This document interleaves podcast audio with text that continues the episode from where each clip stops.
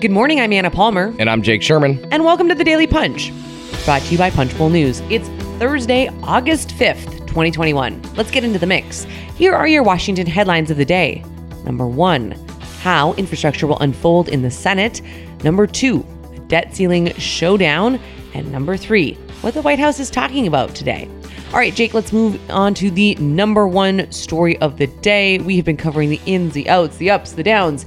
Infrastructure is happening in the Senate, and we lay out in Punchbowl News AM uh, pretty clearly kind of the timeline as both Democrats and Republicans see it now.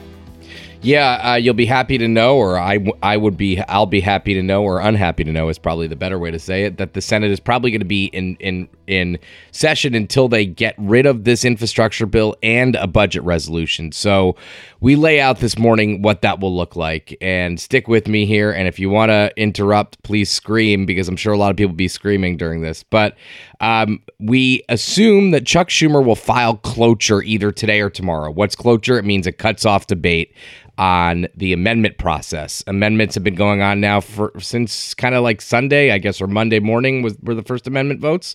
Um, and everyone's happy with them. We spoke to Mitch McConnell yesterday. He was cool with with everything he was seeing, which was surprising to us. So uh, that will set up a vote on Saturday. Saturday is when the Senate will vote on cloture. Could be amendment votes also, and then you have up to thirty hours of post cloture debate.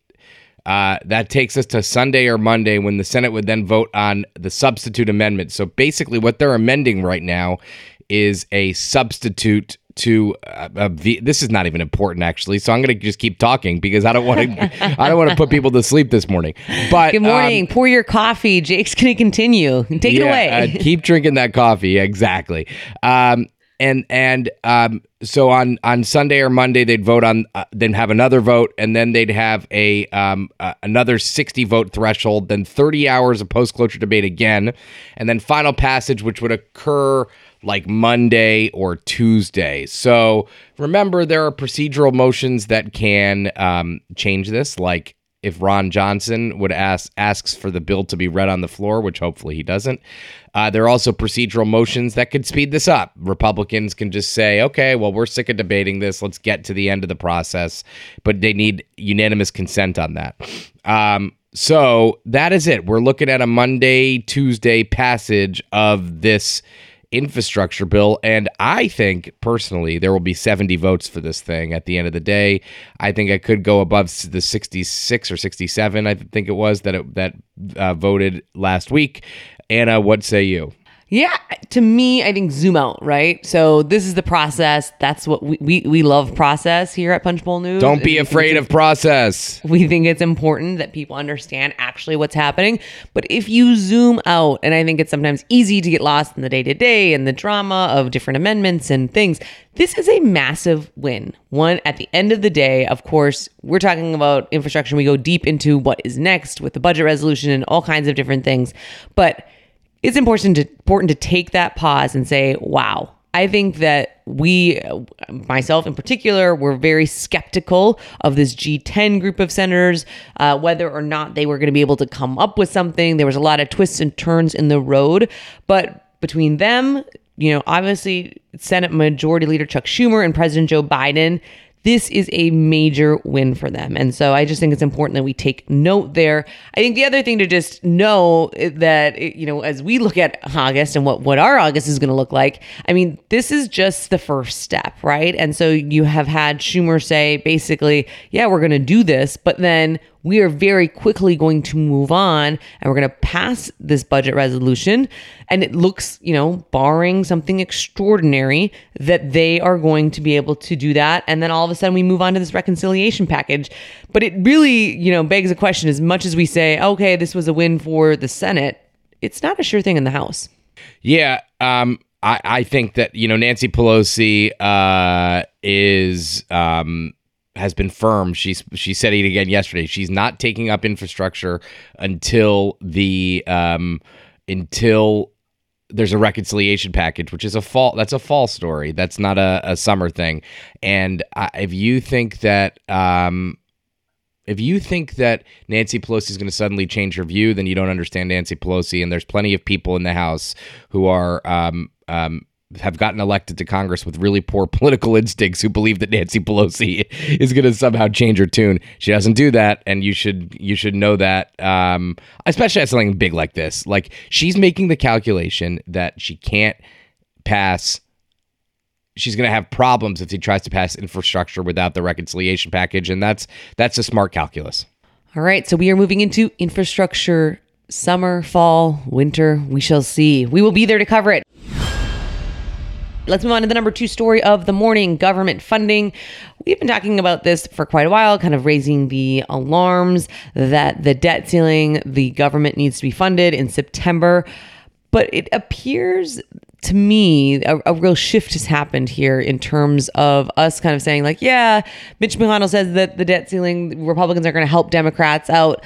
But all of a sudden, this is going to come into pretty quick focus that we could be uh, at a debt ceiling cliff and Democrats might not have the votes. Yeah. So uh, this is this is really stupid in my estimation. Democrats have an option, I, I, and I, I know that sounds biased. It's, we're allowed to have biases in the process. That's part of our that's part of our mantra here. I just think the Democrats have an easy off ramp that they're not taking. The easy off ramp is slam that that that debt ceiling right in the reconciliation package and just get it through. And there's no reason they. I don't see a reason, and I could be convinced otherwise why they they, they don't do that. Um, and I, I guess I actually can't be convinced otherwise. um, you know, there are some. I talked to Ron Wyden yesterday. Uh, Ron Wyden has taken to telling us that he was got a college basketball scholarship, and Mitch McConnell is playing stall ball, um, which is uh, an That's the most thing. Senate thing of all time, right? Yeah, I don't know. Stall, uh, yeah, I, I, mean, and he keeps saying it over and over again. It's like, dude, we get it. You played college basketball. Um, uh, so, you know, listen, I don't understand. He, they seem to have something up their sleeves. And I'm not sure what it is, but they seem to have something up their sleeves here that they think they can move a, a debt limit a debt limit vote without um, without the budget and without Republicans. Republicans are not voting for a debt limit. We talked to Mitt Romney yesterday, who has basically said you know, this is up to them. And Mitt Romney, like, if you're going to get Republicans on a debt limit bill, you're going to talk to Mitt Romney, I would assume would be one of your first conversations.